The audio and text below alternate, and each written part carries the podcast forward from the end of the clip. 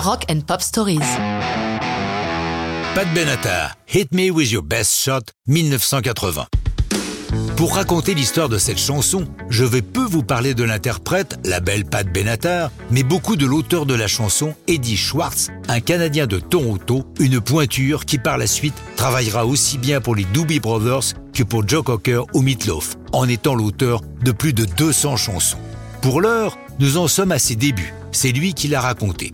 Je survivais péniblement à Toronto, jouant de la guitare pour les uns ou pour les autres. Je me suis embarqué dans une thérapie appelée Bioenergetics. L'une des choses que nous faisions, c'était frapper dans des oreillers, sans doute pour exprimer notre agressivité.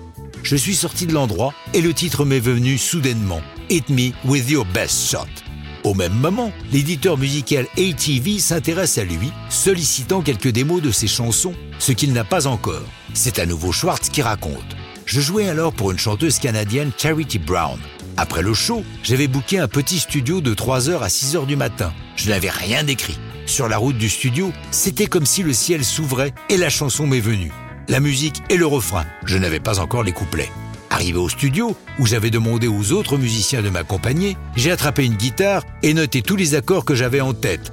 On a enregistré toute la partie musicale. Arrivé au chant, je me suis rendu compte qu'il manquait les couplets. Le soleil se levait et on était totalement crevé. J'ai dit au technicien, fais tourner la bande trois fois et quoi que je chante la troisième fois, ce sera le texte. Sur les deux premières prises, j'ai chanté tout ce qui me passait par la tête. J'ai noté tout ce qui me semblait bon et à la troisième prise, nous avions la chanson définitive. Il envoie une bande de quatre chansons à ATV qui le fait venir à Los Angeles, mais la compagnie déteste Hit Me, à tel point qu'au bout de quelques semaines, ils font effacer la bande.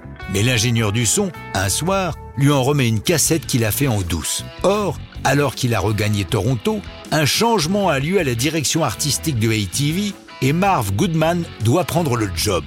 Pour l'instant, il est encore chez Chrysalis, le label de Pat Benatar. Goodman, dans son bureau, a récupéré une copie de Hit Me et la joue en boucle. Justement, la roqueuse est dans le bureau d'à côté, l'entend et craque sur la chanson. Le reste appartient à l'histoire. Benatar l'enregistre pour son deuxième album, Crimes of Passion. Hit Me With Your Best Shot en est le deuxième single. C'est un carton plein. C'est son premier top 10 aux États-Unis. Le single se vend à plus d'un million d'exemplaires et l'album dépasse les 4 millions.